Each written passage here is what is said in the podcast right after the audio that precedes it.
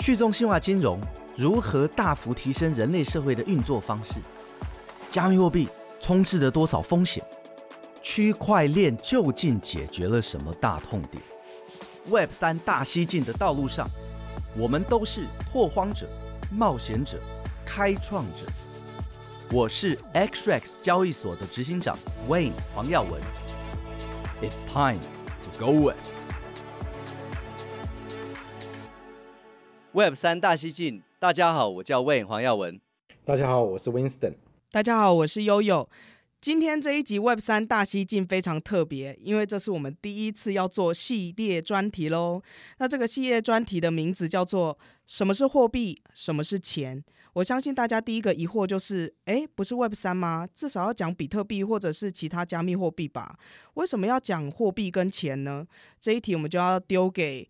经济学背景的 Winston 来告诉我们，为什么我们进入 Web 三的世界要认识货币跟钱啊？Winston 教授，OK，所以呃，我们大家都知道说这个 Blockchain 的这个是一项技术嘛，OK，那这个技术它其实第一个产物，OK，就是我们今天所熟悉的比特币。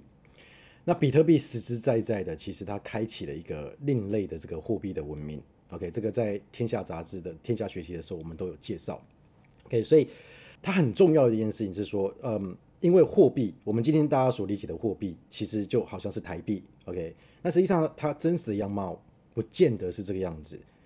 所谓的台币是属于法币的范畴，它也只不过是我们这个呃众多货币的其中一很小一个分支，其中一个分支而已。但是它却是我们就是呃日常生活息息相关，OK？会影响每一个人的日常生活。那也是我们现在经济在主要在运转的主要手段，OK？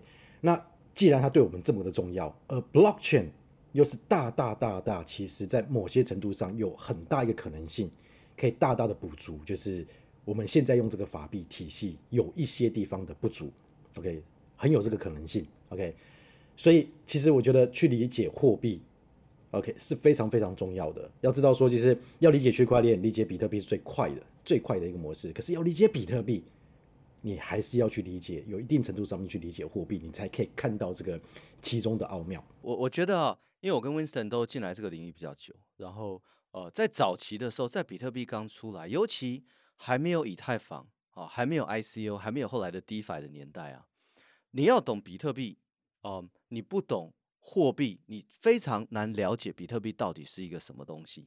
那这是为什么？像我，我是资安出身的嘛，所以密码学那些我非常的熟。所以比特币的 paper 我看，啊、呃，看了以后，啊、呃，里面所有的演算法我都懂。但是我不懂比特币到底是个什么东西。直到我碰到 Winston，啊、呃，然后从经济学的角度，然后慢慢的，哦、呃，我当时了解了比特币这样子。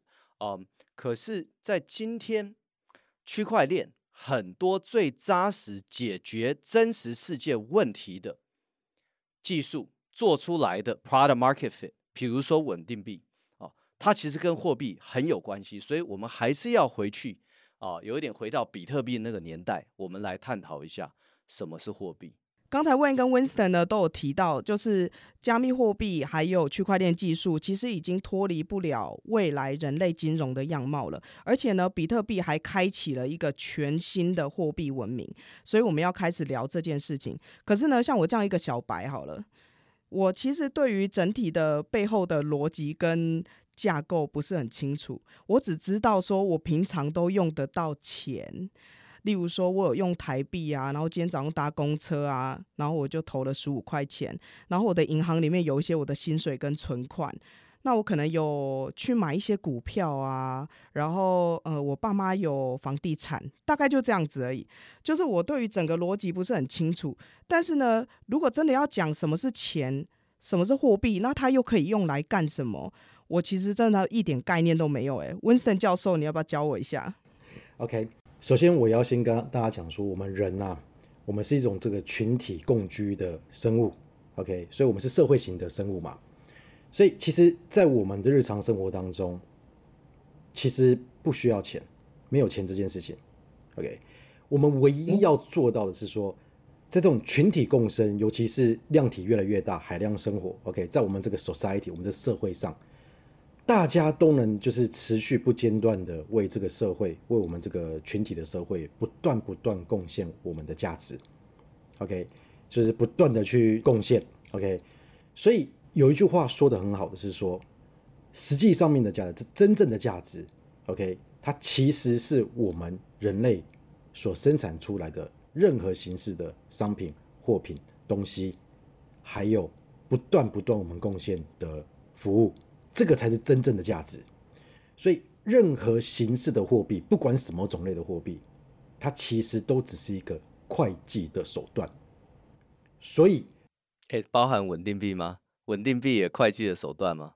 任何都是都是会计手段，没有货币这件事情。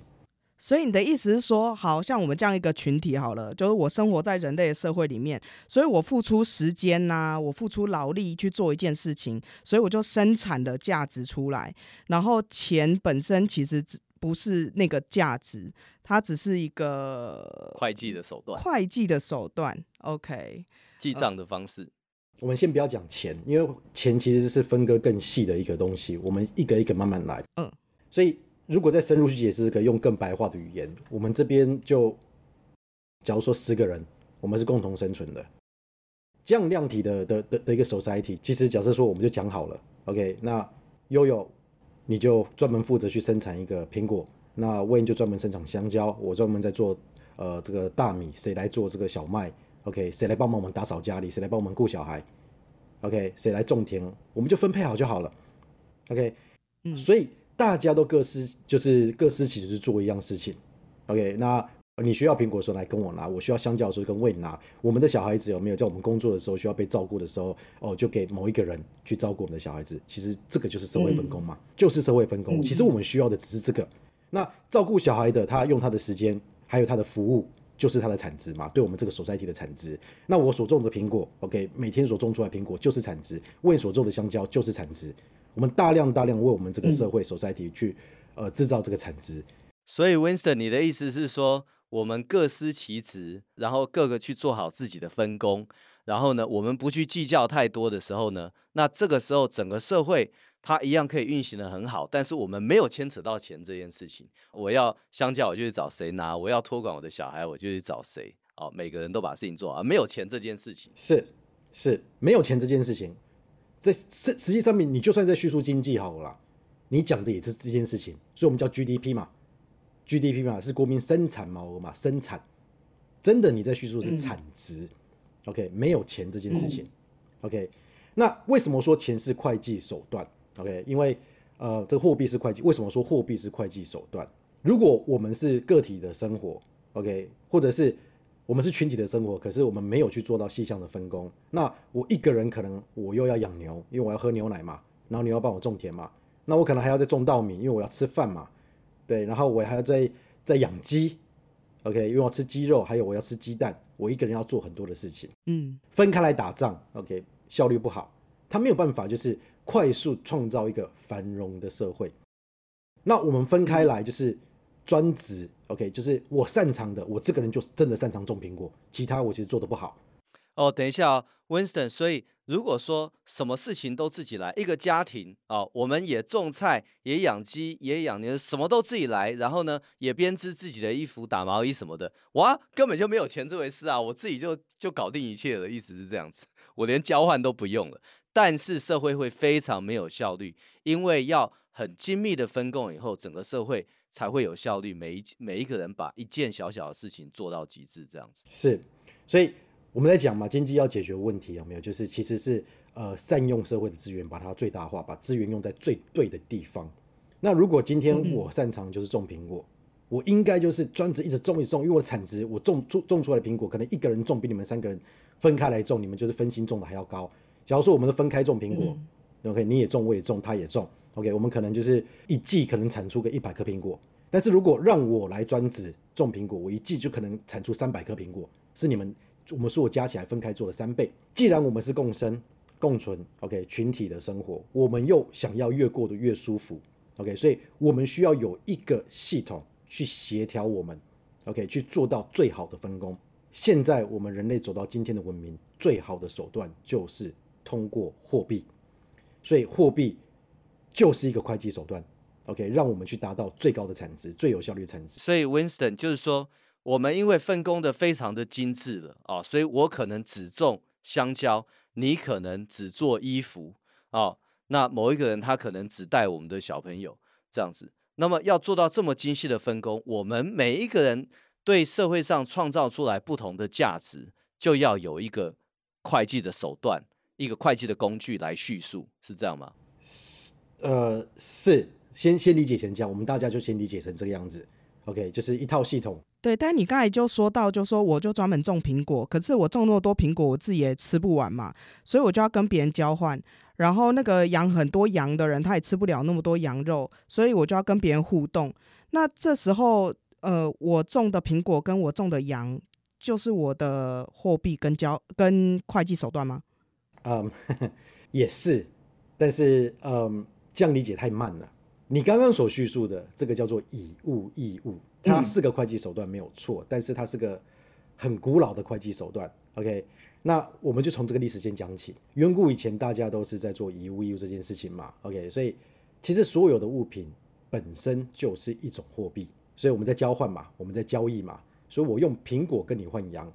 我用十颗苹果跟你换一头羊，一百颗苹果跟你换一头羊，你用一头羊换了几个这个铁杵，OK，所以大家都在从事这个经济活动，就是我们刚刚叙述的。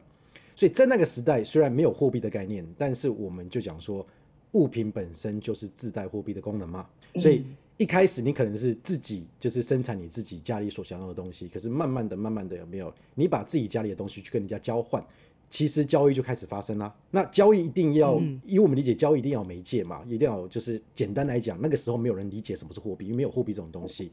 可实际上面，物品本身就是货币啊，所以它叫做物品货币的时代。一切的起源就是来自于我们讲的这个呃 barter exchange，就是以物易物的时代。那个时间点上面，就是呃所有的东西自己本身就是货币。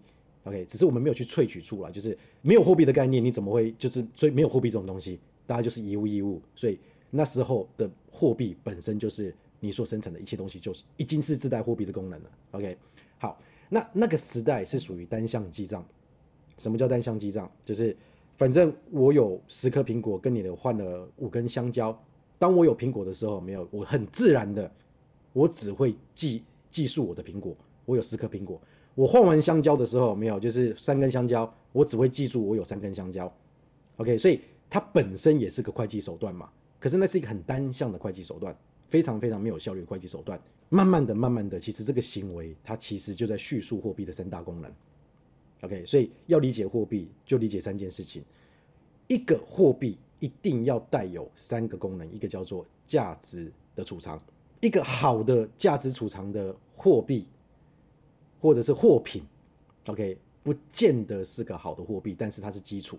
我们举例，今天为什么黄金之所以它地位还是这么的高，在整个货币的世界里面，OK，甚至你不要讲它是货币，它是货品，它就是价值很高，它是有渊源的，嗯，OK。所以黄金这个东西啊，这个货品啊，我们就先不要定义它是货币，它这个货品的特性就是。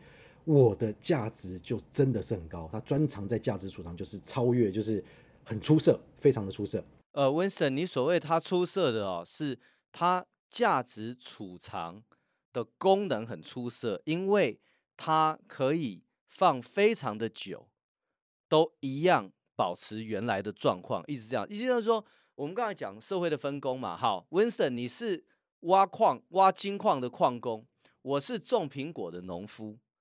我们两个都创造出了商品、货品，对不对？这些货品本身都有价值。你挖出来、炼出来的这个黄金也是有价值的，是你花了时间、投出、投了力气做出来的东西。我花了这么多力气种出来的苹果也是有的价值的。我的苹果本身就储藏了价值。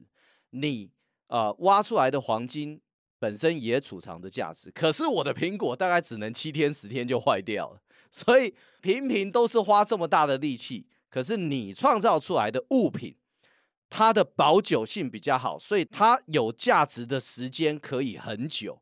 可是我种出来的苹果，每次采下来了以后，它有价值的时间非常的短，十天二十天没有了，突然之间原本有价值的变成没有价值，是这个意思吗？是，所以这个是很基础，就是价值是储藏叙述的就这件事情嘛。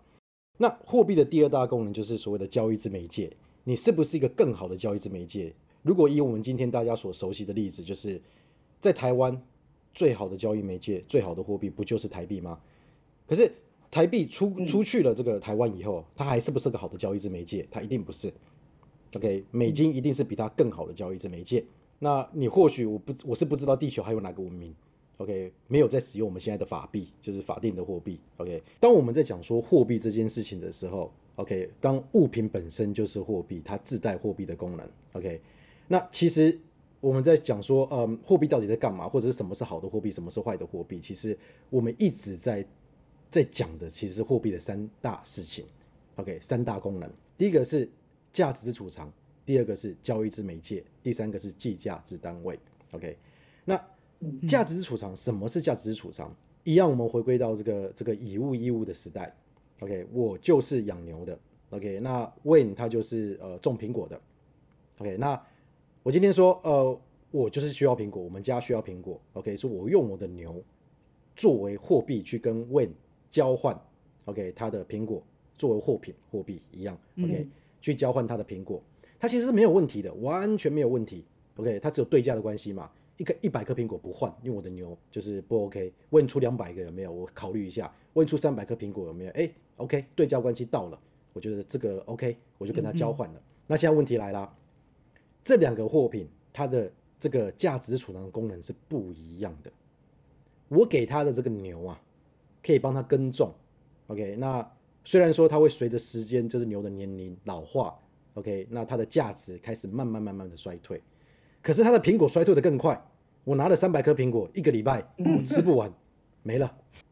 所以对比这两个货品，很明显的，这个牛就是更好的价值之储藏。那苹果对比它就是，哎哎，那 Winston，那我想问你，那假设我跟我的邻居，我们两个都是做农的，那我种苹果，他种稻米，那他种的东西就是比我好很多啊，因为稻米你摆个一年。都不会坏呀、啊！哦，我苹果十天二十天就没了，意思是这样嘛？所以它产生的货品跟我产生的货品明明花一样的心血，但是那个货品的价值的储藏就是硬是比我好这么多这样子，而且比你好很多，有没有？会有一个就是除了就是嗯，它是比较容易去换到的，OK，就是大家觉得说，哎，它可以储藏的比较久，它比较愿意跟你换。还有一个第二件事情就是说，那你就更愿意去量产啊。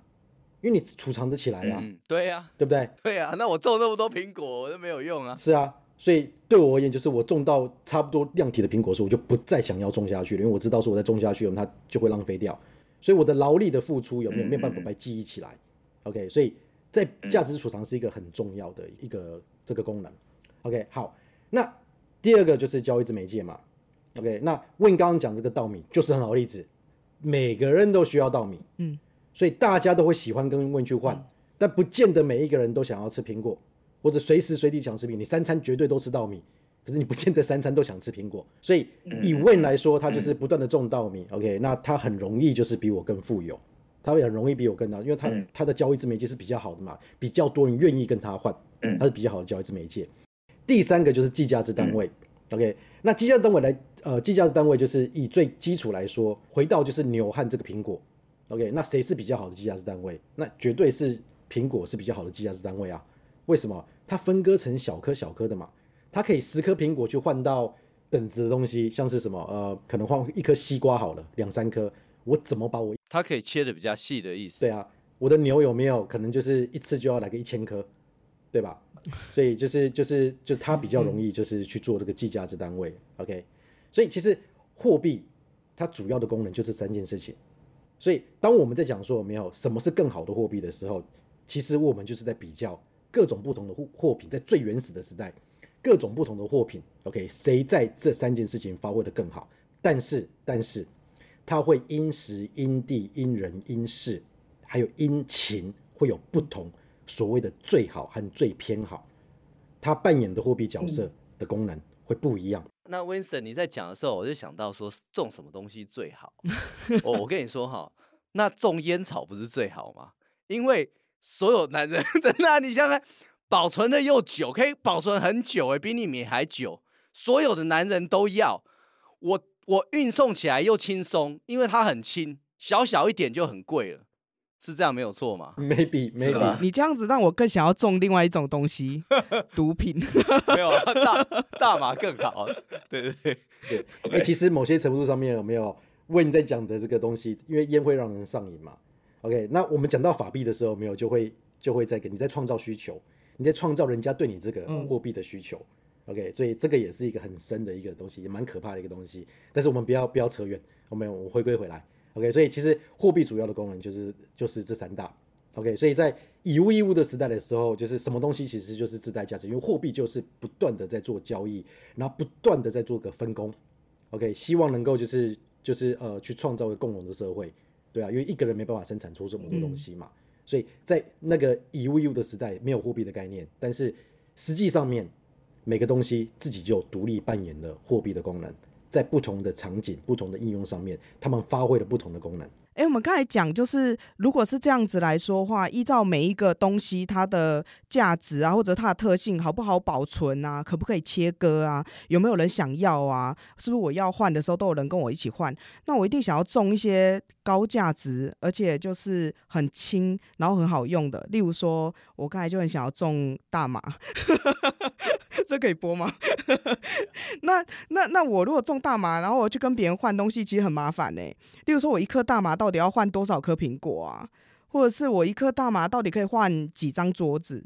那别人要来跟我换的时候也有点麻烦，因为他只有三张桌子，但是我就是不愿意跟他换大麻，或者是我要切，只有给他一片大麻，这感觉很难用哎、非常难用。OK，不只是难用而已，你想得出来，我也想得出来啊。那因为你种大麻有没有？哎、嗯，你创造了这个人家上瘾的需求，那我也可以去种大麻。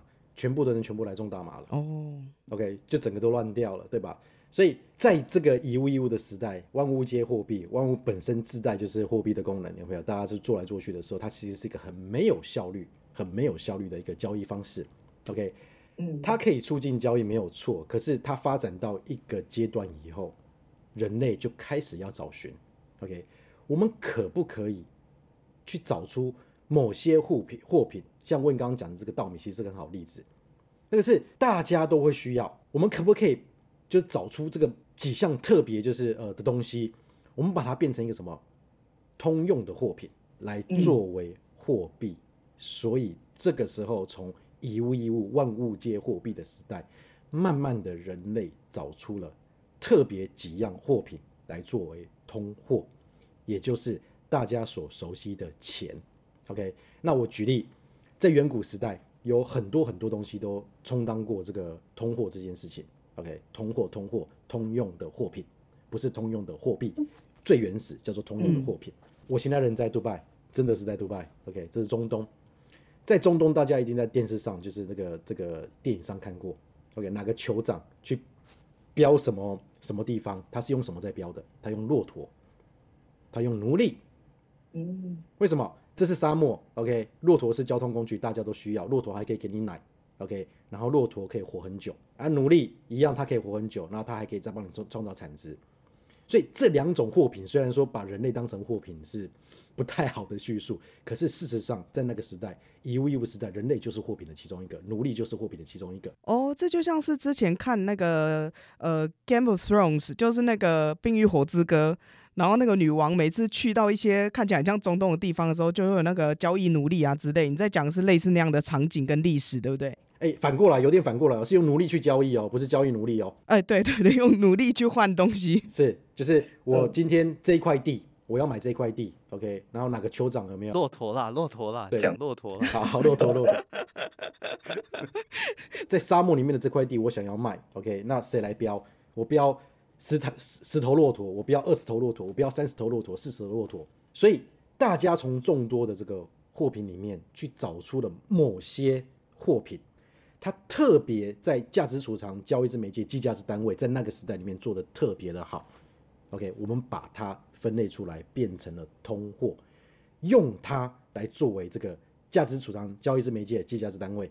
OK，这就是属于就是第一代的货币。那这样，Winston，那这样意思就是说，比如说在中东哦，比如说我我我生了四个漂亮的女儿，那这个每个男朋友来跟我提亲的时候呢，就要带着骆驼来给我看，对不对？意思是这样子嘛，要带一群骆驼给我，知道说你有没有，我女儿以后嫁给你，幸不幸福？这样。是啊，是啊，所以你看电视上不是都会演吗？有没有？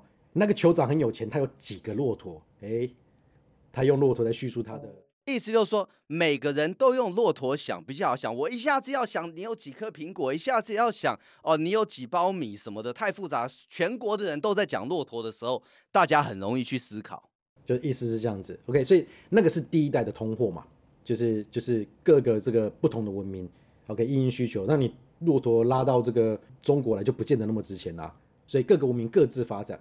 OK，这是很自然的，不是一个制定的规格，嗯、很自然的，就是大家从以物易物时代的时候，没有就会自己去找寻出来什么是最好的，找寻一种通用的货品。对，例如说，呃，有些地方可能是骆驼，有些地方可能是羊，有些地方可能是铁，有些地方可能是茶叶、稻米、大米这样子。所以这一些东西，它的三个功能就是说，价值的储藏要久，对不对？你只能七天十天，水果全部都疼不可能的，对不对？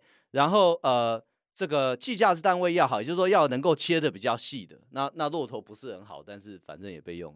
那再来交易的媒介，大家都想要有的这样子，然后运输又又比较方便一点的。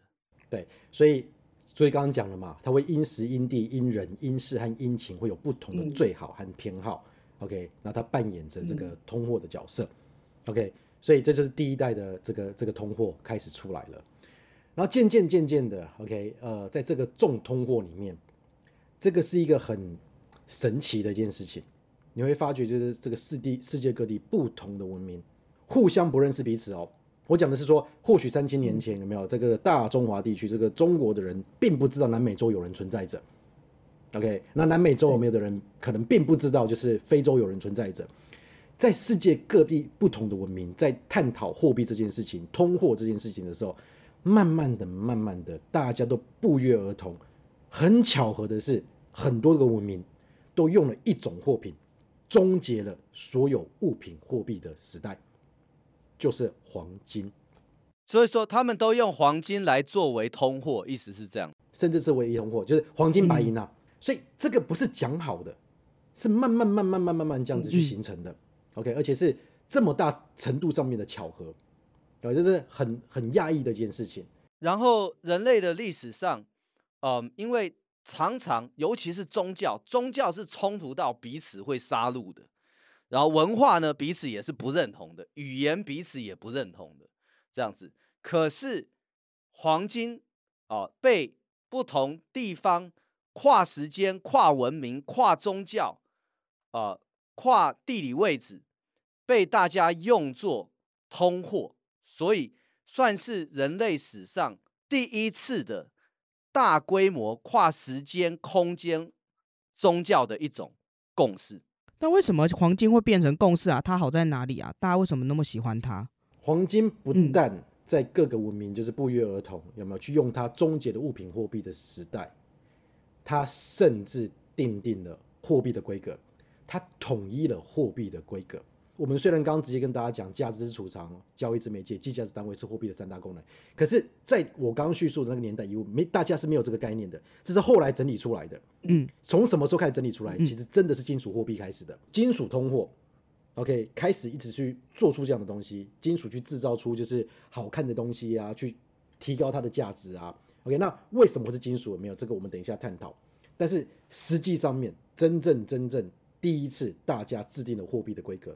统一的货币的规格就是黄金，终结了整个物品货币的时代，文明就因为黄金而迈向了下一个里程碑，在货币的文明里面，从此之后，我们才发展出了就是呃下一代的这个通货，就是我们今天所熟悉的法币，以及法币的文明其实始于黄金的文明，因为黄金我先帮你制定的钱的规格，OK，通货等于钱，嗯，货币其实等于价值，就是你所生产的这个。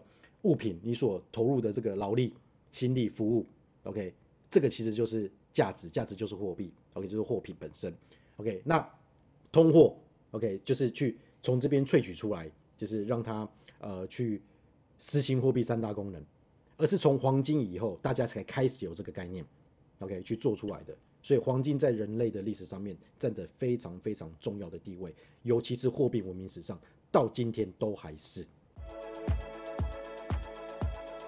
休息一下，马上回来。Web 三大西进是由 XRX 交易所与数位时代旗下的 Web3 Plus 平台联名推出的 Podcast，每两周推出新内容，由 XRX 的两位共同创办人 Wayne 黄耀文与 Winston 肖慧宗，以及执行长办公室资深总监悠悠游指为轮流搭档，与各方嘉宾切磋交流，深入解析 Web 三的最新动态。如果是以这样子来说的话，其实货币基本上分成三种种类嘛。就一开始是最广的，你刚才说的万物皆货币，所以货币在最外面。然后接下来，呃，人们找到了通货，就是大家都通用，而且比较具有一致性、流通性的叫通货。然后接下来，我们今天专门在很很爱使用，或者是我们天天才会接触到的，其实叫做法定货币，就是法币。所以这是货币的三大种类，这样。可是你刚才有说到黄金，它其实奠定了钱的规格，这规格是什么意思啊？就是奠定了，就是价值储藏、交易之媒介、计价计价值单位啊。一切这三个探讨这三件事情的文明，都是从黄金这边有没有才开始慢慢被整理起来，才开始慢慢被被被就是归类起来，才开始有这个概念。OK，所以呃，因为有黄金才有法币嘛，对。然后第一代的法币有没有就一定是金币嘛？OK，所以就是。就是呃，大家相信了这个黄金，OK，然后这个是牢不可破，它不是一个主权去跟你讲，谁跟你讲说我没有黄金值钱，它是渐渐渐渐这样子自然的形成的，OK，所以像问讲的，它是个共识，而这共识大到什么地步去？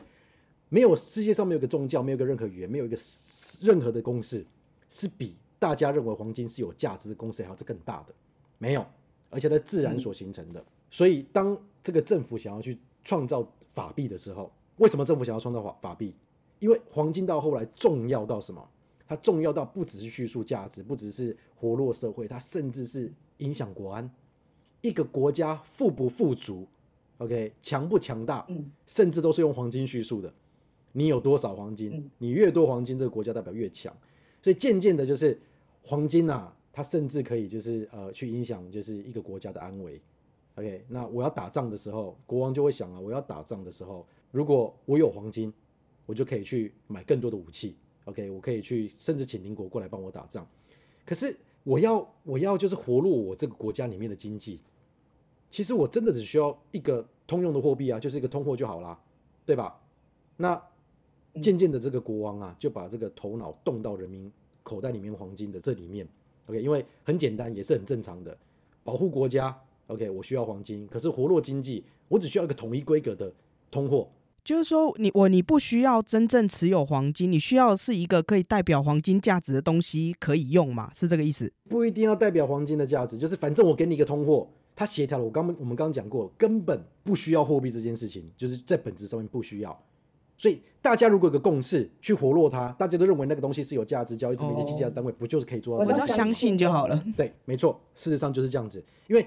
那时候国家和国家是很 isolated 嘛，国家富不富足还是靠你生产的东西多不多嘛，对，那货币就只是让这件事情可以发展的更快、更顺、更各司其职嘛，对不对？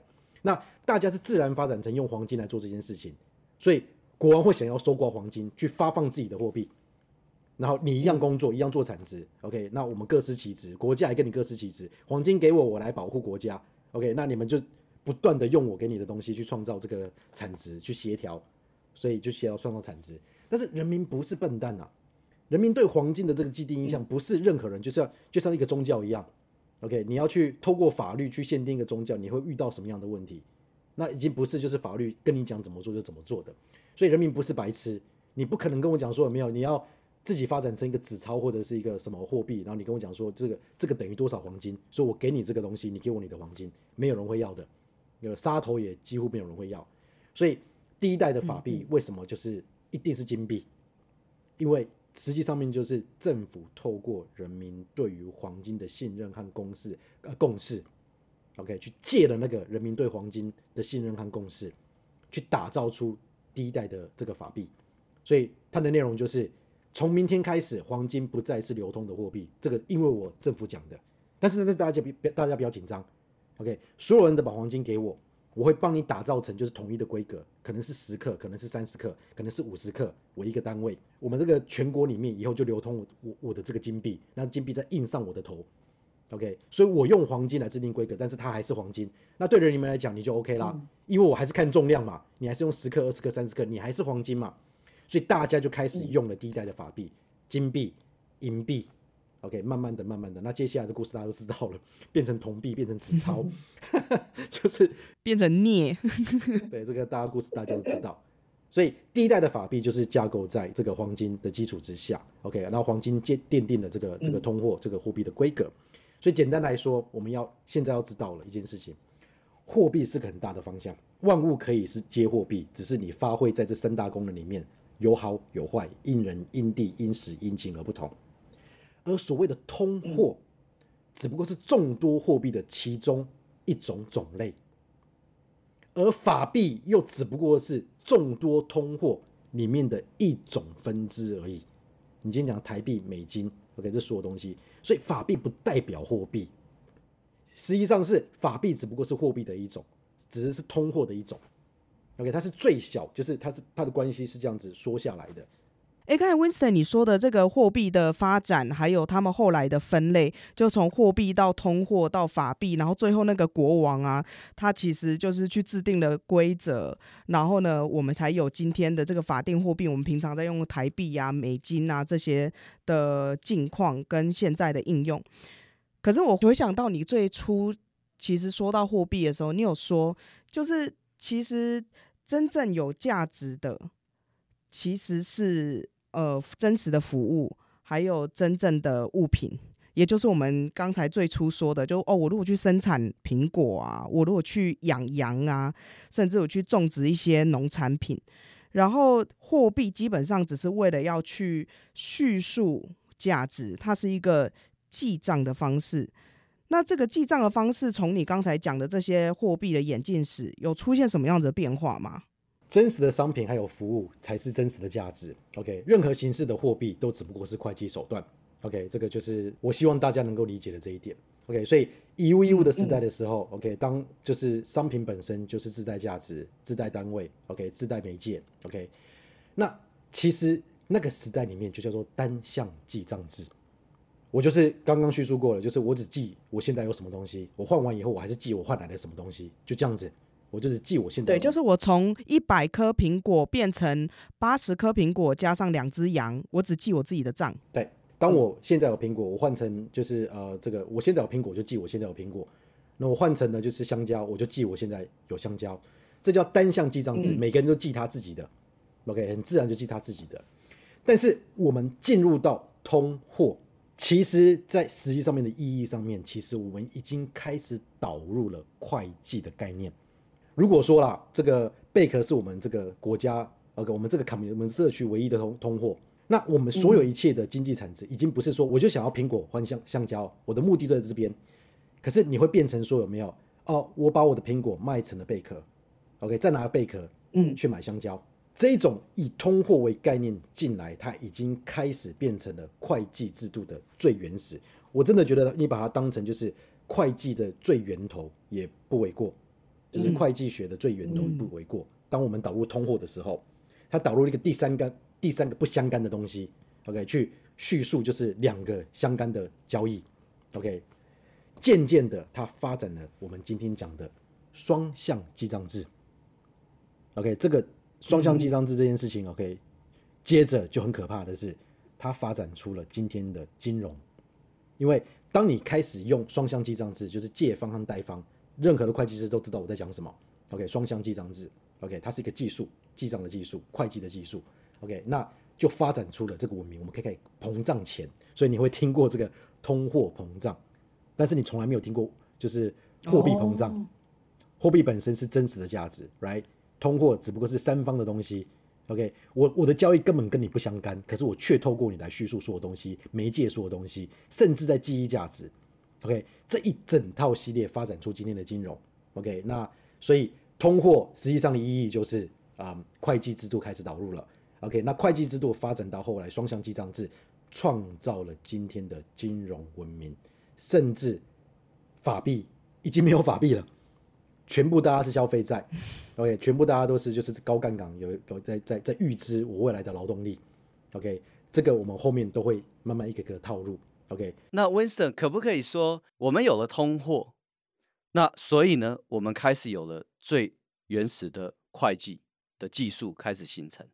那么当这个会计的技术进步到有借有贷双向记账了以后呢，这样子的双向记账的技术，也就让之后的法币啊，每个国家开始推行的法币跟黄金不同种类的这样子的钱或者货币之间，它在我们最开始提到的三种功能：价值储藏、交易的媒介、计价的单位上面啊，比如说法币啊，后来政府推行的法币。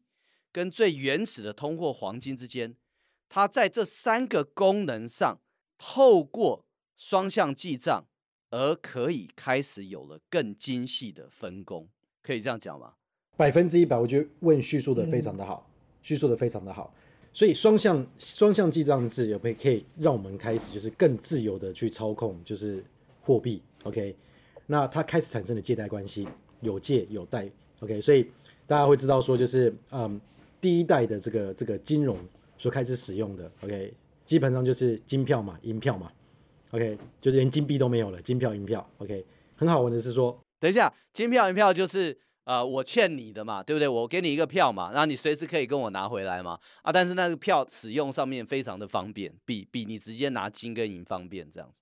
那金票银票我们根本是一张纸啊，有没有？一开始的时候没有，就是哎，还有真的真的是有的，后来有没有？就是我盖章上去就是金子了。就是金子的价值了。嗯，OK，那很好玩的是说，有几个关键字，这是中文好的地方。如果不是中文，有没有可能还没那么好懂？OK，我们今天所理解的美金，美金，美金，什么是美金？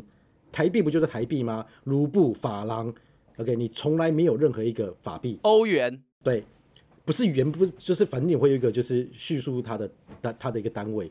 可是唯有美美元这件事情，它是叫做美金，美金，美金，美国黄金，它跟金子有关系。那双向记账，是我们刚刚讲的是个技术的升级，OK，它可以产生什么？金融，它可以产生杠杆，OK，为什么叫做金融？就黄金融资啊，哦，对不对？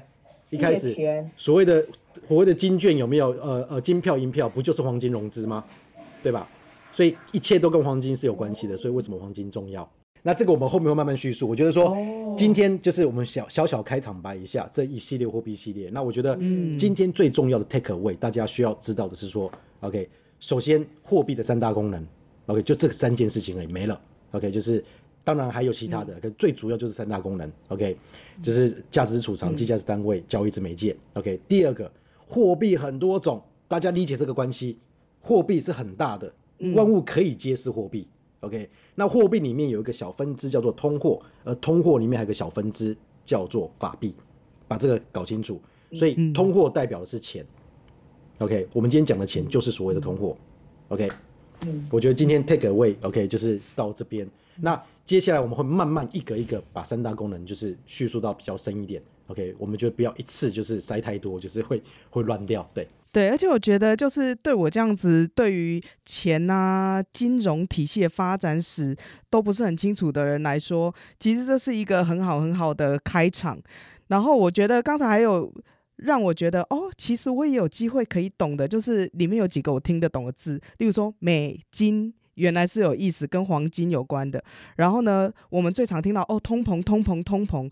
原来那个通膨的通货膨胀，就是我们刚才在讲的货币里面的其中一层。所以呢，接下来我们在这个系列特辑里面，我会用这样子大家听过的字，但不一定知道它背后。隐含的意义来带大家走入钱跟货币的世界，而且呢，不要忘记哦，我们这个 podcast 的节目名称叫做 Web 三大西进，所以我们今天讲的这个观念还有基础，都会带我们可以走进另外一个货币的文明，就是由比特币开始的这个货币文明，也就是这些知识都可以应用到。加密货币，甚至是刚才所谓的记账技术，其实和区块链技术也都有关系。所以大家要期待我们之后的这个系列特辑，我们会从货币的三大功能切入，然后呢，带你不只是了解一般我们常在用的钱跟货币，还要带你走进 Web 三的世界。对，对，然后各位前面的这一些基础观念，你听懂的，你真的懂了以后，在 Web 三的产业里面，在区块链的社群里面，你会发现，你会是少数真正懂什么叫做区块链金融，什么是加密货币，什么是 Web 三，什么是 NFT，你会发觉，哎。原来你真正在这么多人在做这个产业，这么多人在参与 Web 三，你是那少数真正懂什么是 Web 三，什么是区块链金融的人。对，而且我们之前在 Web 三大西进的其他集数里面也有说到，金融就是金融，会计就是会计。那今天我们再加一个。货币就是货币，所以呢，大家都可以用自己有的这些累积起来的知识，其实可以去更搞懂 Web 三，而且更知道自己在用的是什么，自己在买的是什么，自己在投资的是什么。各位对这个啊、呃、钱、货币这些如果非常有兴趣的话呢，啊、请搜寻 Unitas 的 Telegram，我们在里面呢，啊、大家在这个货币学。央行还有稳定币上面呢，有非常多的讨论。那我们就期待下一集喽。今天就特别感谢 Wayne 还有 Winston 跟大家分享什么是钱，什么是货币。那我们就下次见喽。如果你喜欢我们的内容，要记得订阅，也欢迎分享。谢谢大家，拜拜。谢谢您收听 Web 三大西进。如果您喜欢我们的内容，欢迎追踪 XRX Telegram、Instagram 以及 Facebook 中文社群，连接都在节目下方资讯。也欢迎追踪和订阅 Web 三大西进 Podcast，不要错过任何精彩的对话。我们下期再见。